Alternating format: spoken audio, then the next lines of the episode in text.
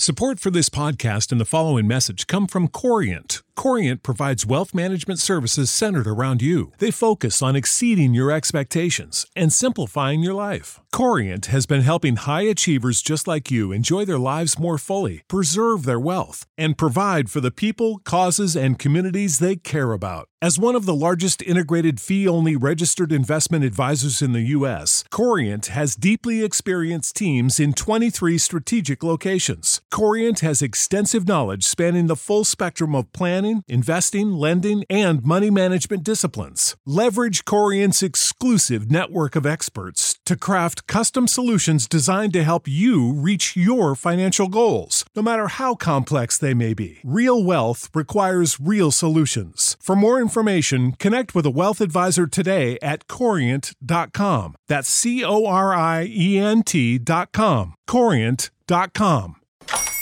Hola, buenos días, mi pana. Buenos días, bienvenido a Sherwin Williams. ¡Ey! ¿Qué onda, compadre? ¿Qué onda? Ya tengo lista la pintura que ordenaste en el ProPlus app. Con más de 6.000 representantes en nuestras tiendas listos para atenderte en tu idioma y beneficios para contratistas que encontrarás en aliadopro.com. En Sherwin Williams somos el aliado del PRO.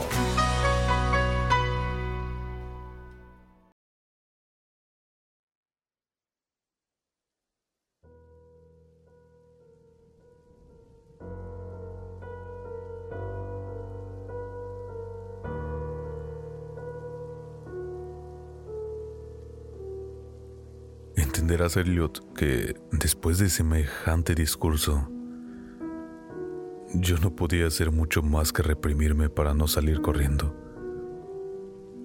Más que caminando hasta el primer taxi vacío que apareciera por allí. Juntos tomamos el metro hacia la South Station. Muy cerca de las 12 habíamos llegado a la calle Battery caminando a lo largo del muelle. A continuación, subimos a lo largo de una callejuela desierta que era la más vieja y la más sucia que he visto en toda mi vida, salpicada por casas de tejados destruidos, vidrios de ventanas astilladas y chimeneas maltrechas a punto de desintegrarse. Sin embargo, se erguían en contra del cielo Sentí en ese momento que todas las casas que yo veía desde entonces las había visto Cotton Mother. Llegamos a una esquina mal iluminada. Doblamos a la izquierda y tomamos un callejón mucho más angosto y silencioso, pero sin ninguna luz. Nos detuvimos repentinamente y Pigman extrajo entre sus ropas una linterna con la que proyectó un haz de luz contra una puerta antiquísima cuya madera estaba tan podrida que parecía imposible que se mantuviera de pie. Pigman la abrió y me invitó a entrar en un vestíbulo vacío que aún conservaba los rastros de lo que en otros tiempos debió haber sido un magnífico artesonado de roble. Era sencillo, por supuesto pero evocaba claramente la época de Andros, Phipps y la brujería. A continuación me hizo franquear una puerta a la izquierda. Encendió una lámpara de petróleo y me incitó a que me sintiera cómodo, como si estuviera en mi propia casa. Sabes muy bien, Elliot, que soy lo que se llama vulgarmente un tipo duro pero debo confesarte que lo que vi en esas paredes, en aquella casa, me provocó un nudo en el alma y en las tripas. Estaban allí los cuadros de Pigman, esos que no podía pintar ni mucho menos exhibir en la calle de Newbury. Y no sé qué puedo decirte. Vamos a tomar otra copa. La necesito.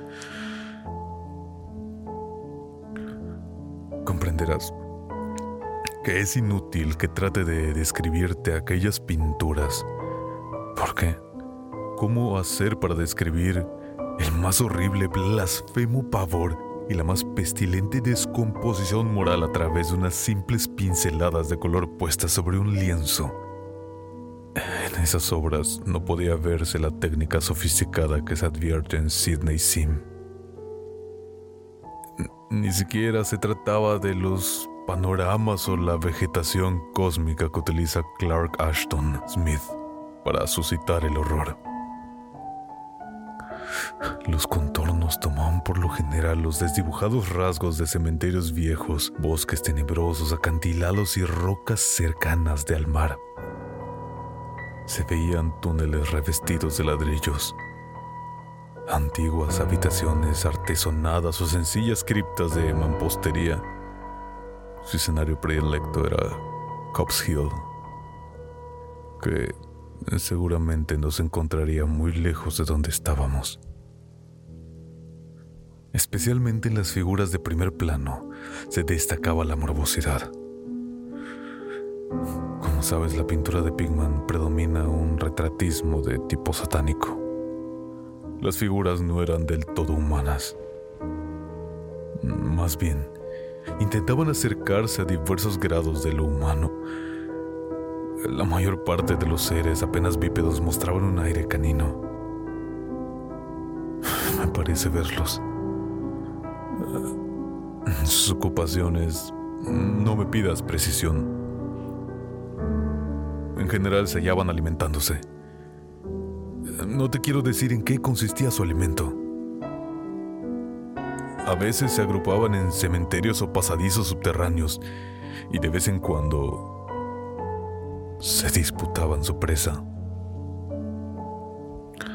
O para decirlo mejor, su preciado trofeo sobre todo esa fétida y demoníaca expresividad de lo que Pigman sabía dotar a los rostros enseguecidos del macabro botín.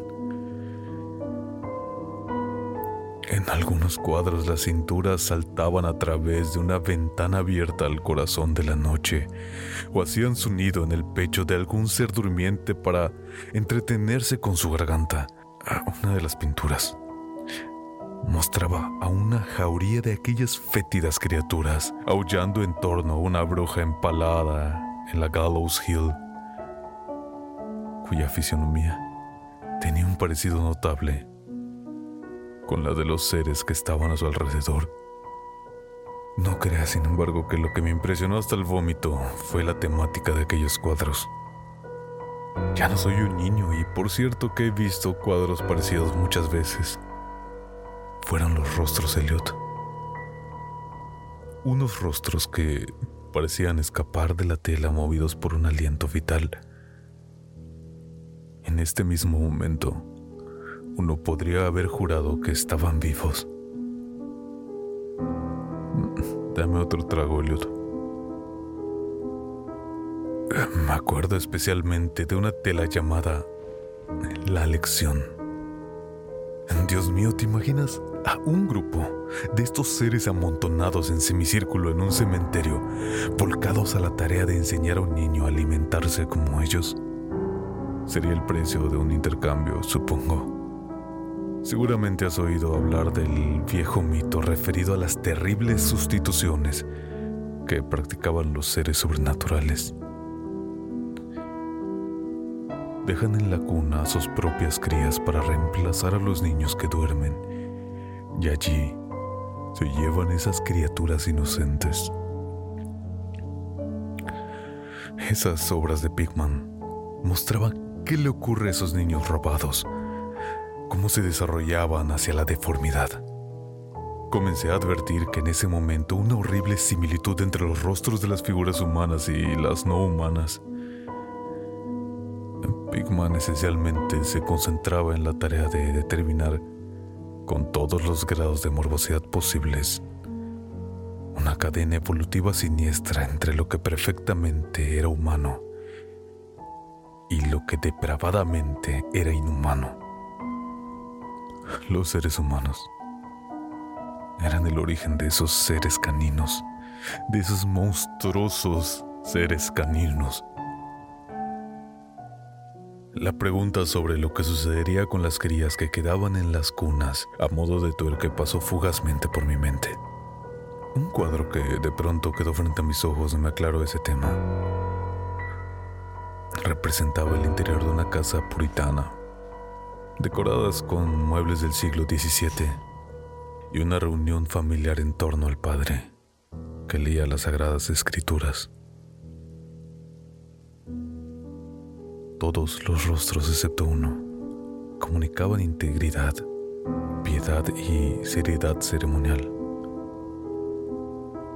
El rostro diferente transmitía la más repulsiva burla. Se trataba de un joven que parecía hijo de aquel piadoso padre, aunque era indudablemente su hermandad con los seres infrahumanos. Evidentemente se trataba del producto de uno de aquellos trueques. Y como arrastrado por un impulso de ironía superior, Pigman había dado al rostro del joven una semejanza pavorosa con sus propias facciones. Pigman había encendido una lámpara de la habitación contigua y me invitaba a pasar para mostrarme sus últimos bocetos.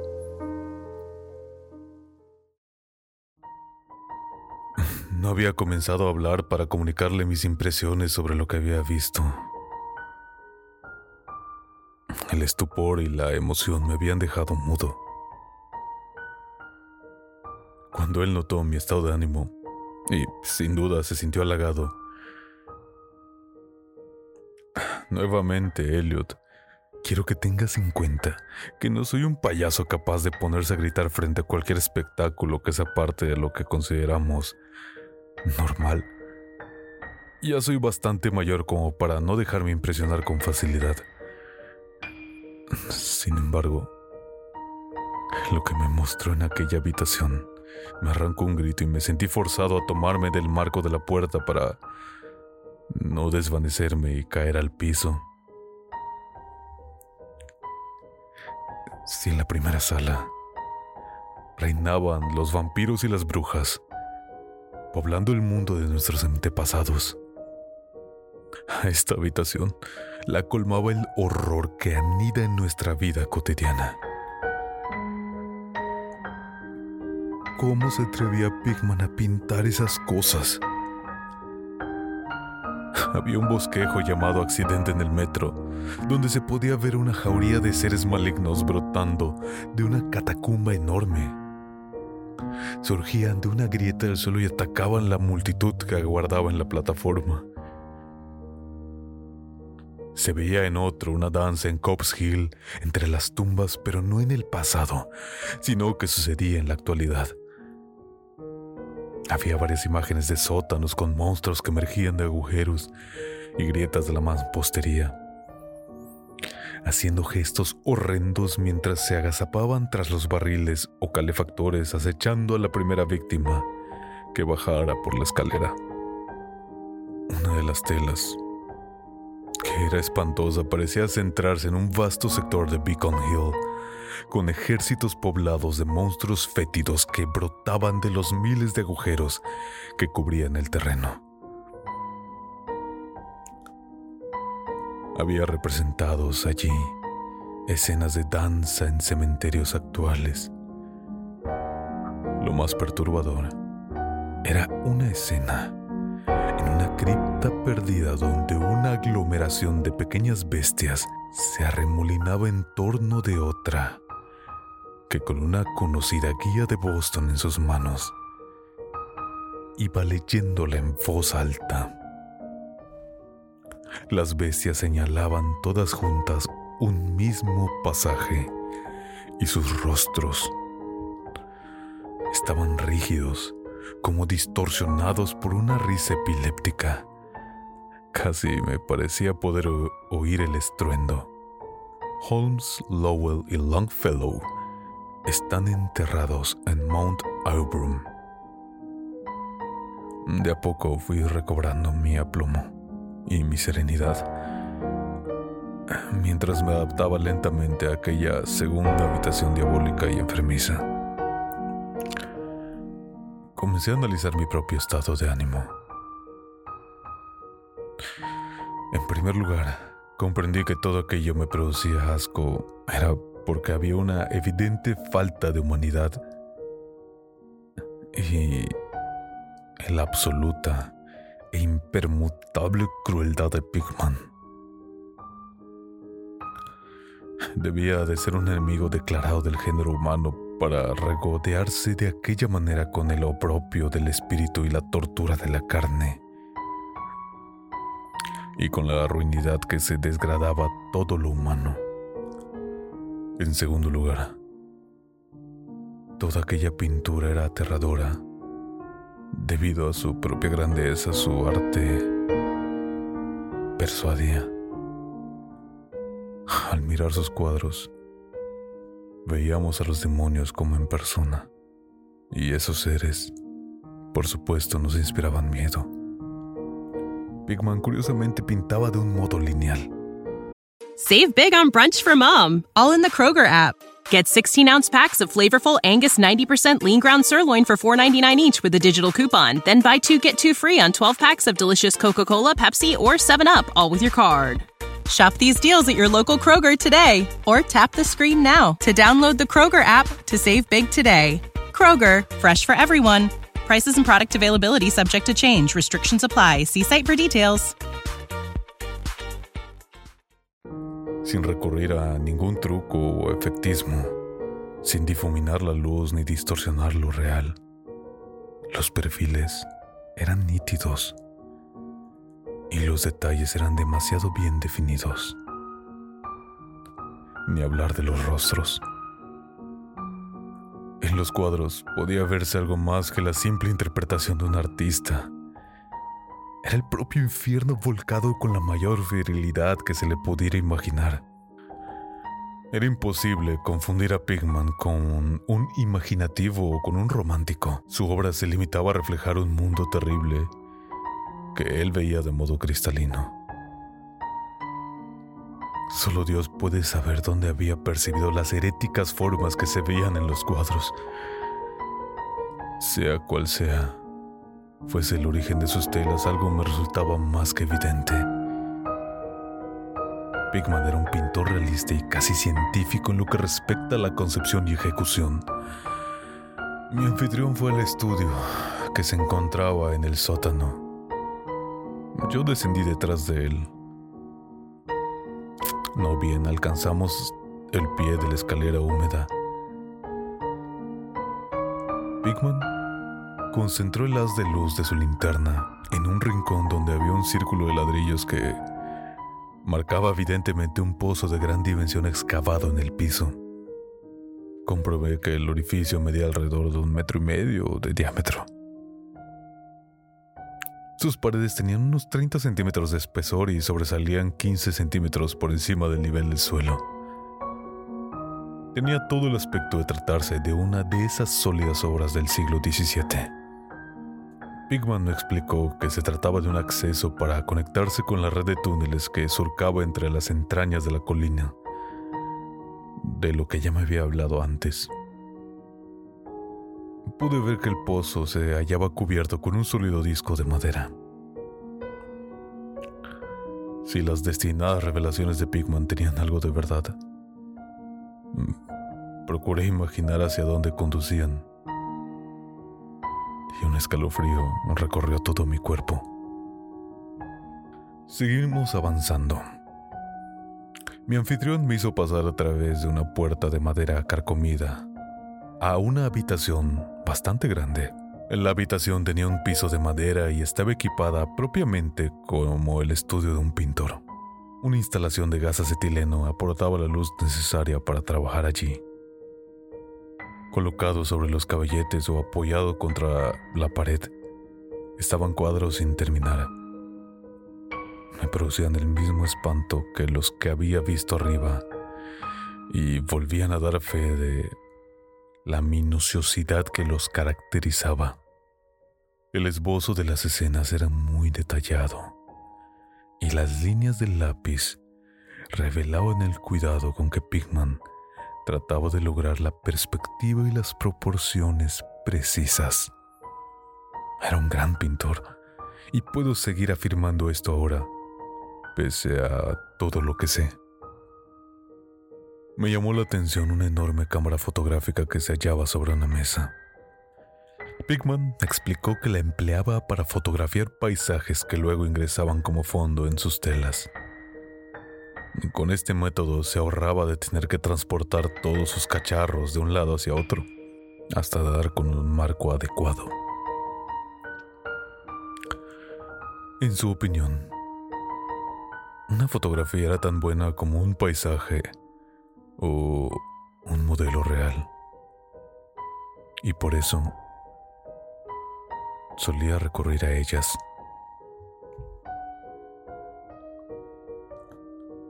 Había algo amenazante en los repulsivos bocetos y en las monstruosidades inconclusas que se agolpaban en todos los rincones del estudio, cuando súbitamente Pigman me hizo ver una enorme tela colocada sobre un caballete. Mm, no pude reprimir un nuevo grito de horror, el segundo de aquella noche.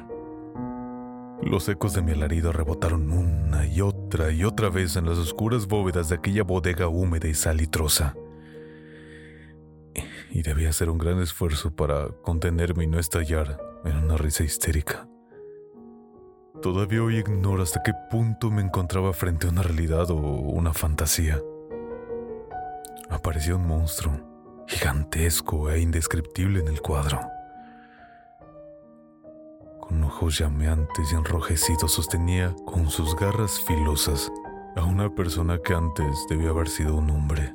Roía su cabeza con la misma gula con la que un niño mordisquea una golosina.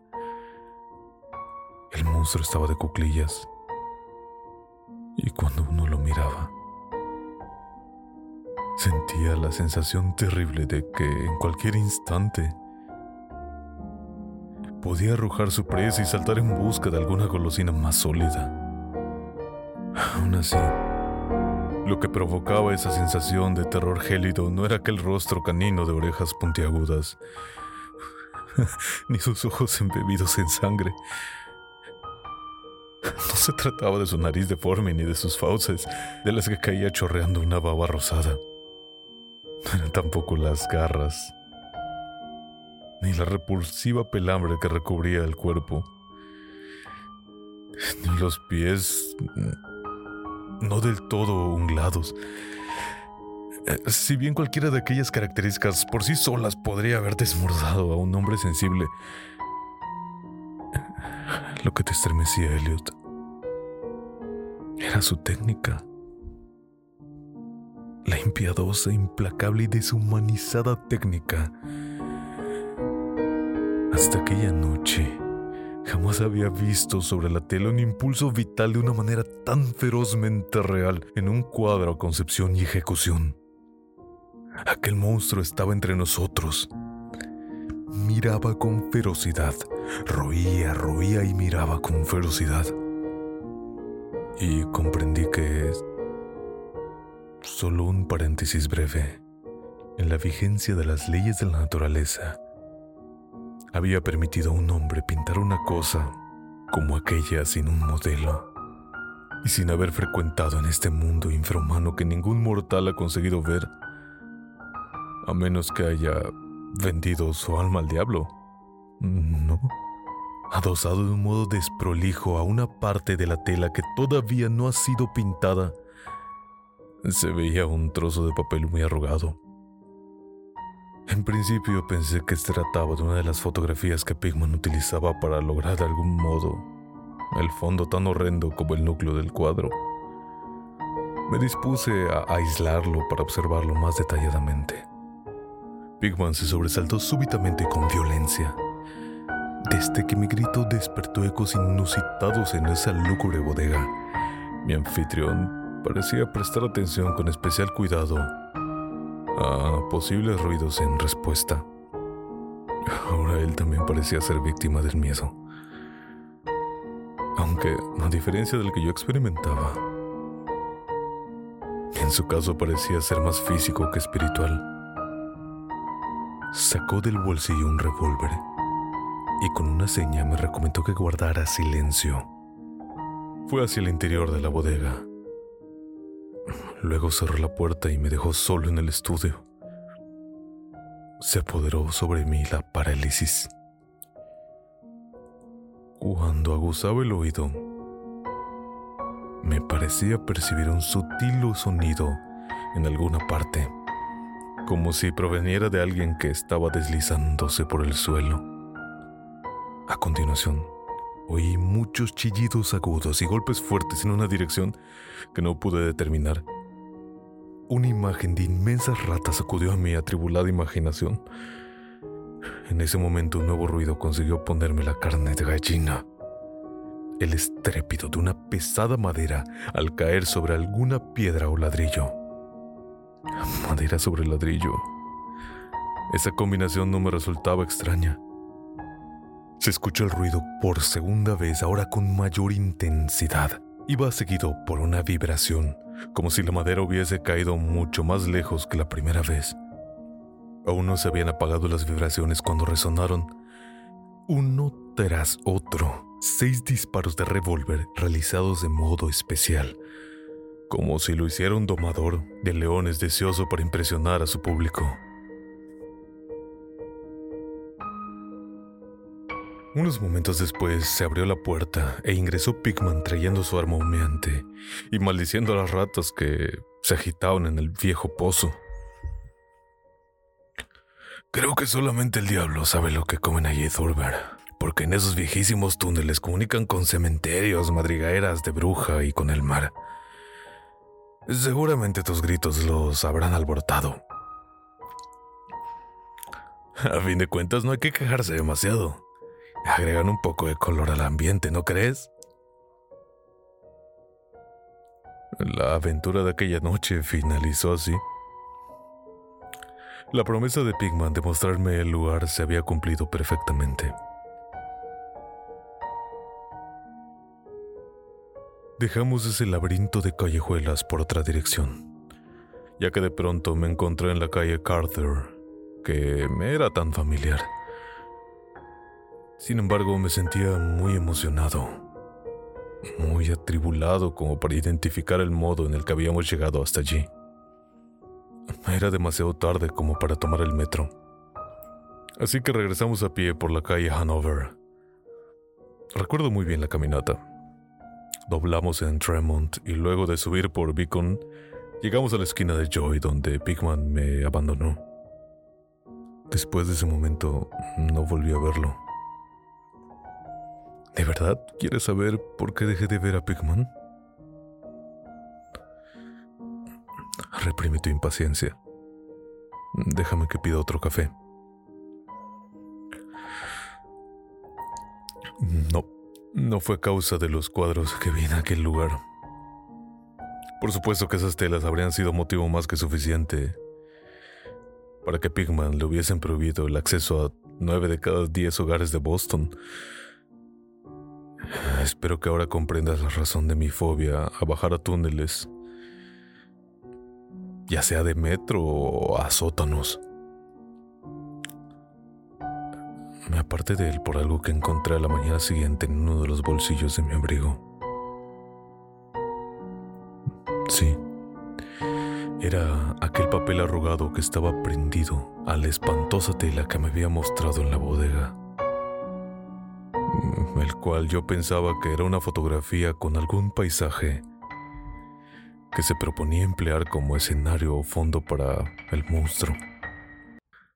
Seguramente cuando se produjo el sobresalto de súbito, me guardé el papel en el bolsillo sin darme cuenta y sin llegar a mirarlo antes. ¿Y bien? Aquí está el café, Elliot. Te aconsejo que lo tomes sin azúcar. En efecto, mi alejamiento de Big Man fue por ese papel. Por esto me alejé de Richard Upton Pickman, el artista más fascinante y maravilloso que haya conocido. El ser más abominable que haya atravesado jamás los límites de la vida para asomarse a los abismos del mito y la locura. Reed tenía razón. Pigman no era del todo humano. Sobre aquel papel que quemé, no, no me pidas explicaciones, hipótesis ni conjeturas. Hay secretos que se remontan a la época de Salem y recuerda que Gotham Mother relata historias aún mucho más raras. Sabes lo endemoniadamente expresivos que eran los cuadros de Pigman y siempre nos preguntábamos de dónde habría sacado aquellos rostros. Confesaré que aquel papel no era como yo en un principio habría creído, la fotografía de un paisaje para ser empleado como fondo. En el papel solo se veía al ser monstruoso que estaba pintado en aquella terrible tela. Era el modelo vivo de lo que había servido de inspiración. Su fondo no era más que la pared de la bodega registrada en todos sus detalles. Por Dios, Elliot. Aquella era una fotografía tomada al natural. Era una maldita fotografía. Save big on brunch for mom, all in the Kroger app. Get 16 ounce packs of flavorful Angus 90% lean ground sirloin for $4.99 each with a digital coupon. Then buy two get two free on 12 packs of delicious Coca Cola, Pepsi, or 7UP, all with your card. Shop these deals at your local Kroger today or tap the screen now to download the Kroger app to save big today. Kroger, fresh for everyone. Prices and product availability subject to change. Restrictions apply. See site for details.